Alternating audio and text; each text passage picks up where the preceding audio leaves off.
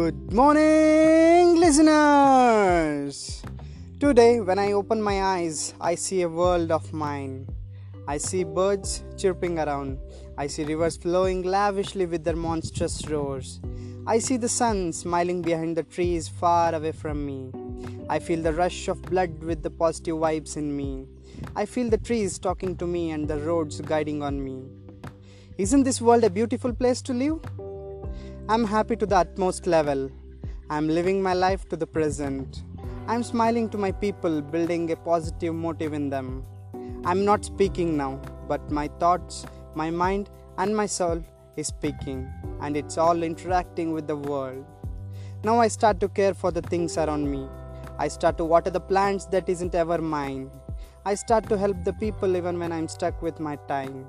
I feed the dogs, not even considering that they are gonna die today or tomorrow for their crime. Someone said, when you decide to do something, the whole world conspires to do it. I started to live my life.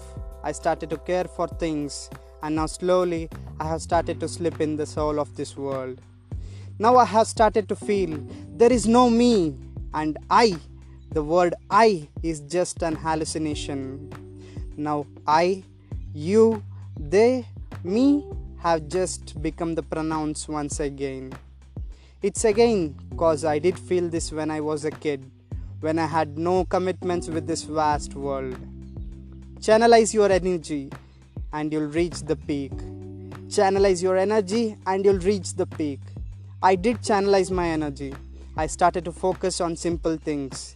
I started to grow materialistic again cause I felt that in this practical world, I need food, money, and power to reach my own world. Now, I can see things more clearly. I can see a life craving for food, money, power, and recognition. I can now see commitments and relationships stronger than anything in this world. I did set my goals. I did set my goals again, but I failed to reach them all over again. I felt bad, as I had already committed to a lot of commitments. I had to see my parents, my family, my sister, my brother, my friends, my teachers, and my girl. I couldn't accept the failure cause I did work for my goal, but had no rewards. No, I can't wait anymore. I can't wait for my success again. I'm now fastened with a rope all around my body. I'm crying loud enough to tear open my throat. I'm screaming, I'm hurting myself, I'm running out of my mind, I'm suffering, I'm losing, and I'm losing. I open my eyes again. I now, I now stand on the bench with the rope around my neck. I see around just to witness faces laughing again and again. I won't remember anyone now, cause no one did help me reach my goal. No parents, no commitments. The only answer to all my problems now is the rope in front of me. I'm confident enough to die even if thousands of people cry calling me out. I need this death cause I'm not accepted in this world. I'm no one here and I need to find myself again, but not here. Not in this bloody earth. Not in this bloody earth.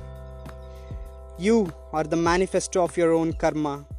I step forward where the air doesn't support my stand, and thus I now hang freely in the air, still with that bloody confidence on my face. The weight of my body has started to push the rope deeper into my throat. The bones have started to crack, but still, but still I don't know why I'm such bloody confident. The air pipe has started to shrink. I'm feeling the suffocation start slowly. My legs and hands have started to feel numb. I'm losing the feel of my hands. My eyes filled with tears, not cause I'm sad, but cause the pupils are bulging out. I'm done with this life and I'm just inches far from death. And suddenly, I start to feel something again. Something which I felt when I was connected to the world, the long time ago. I start to feel that I could have forgiven them for their mistakes. I could have forgiven, I, I could have thought of something else. I feel I could have neglected it. I feel I could have chosen a new life, a new start, despite all these miseries. But it's too late now.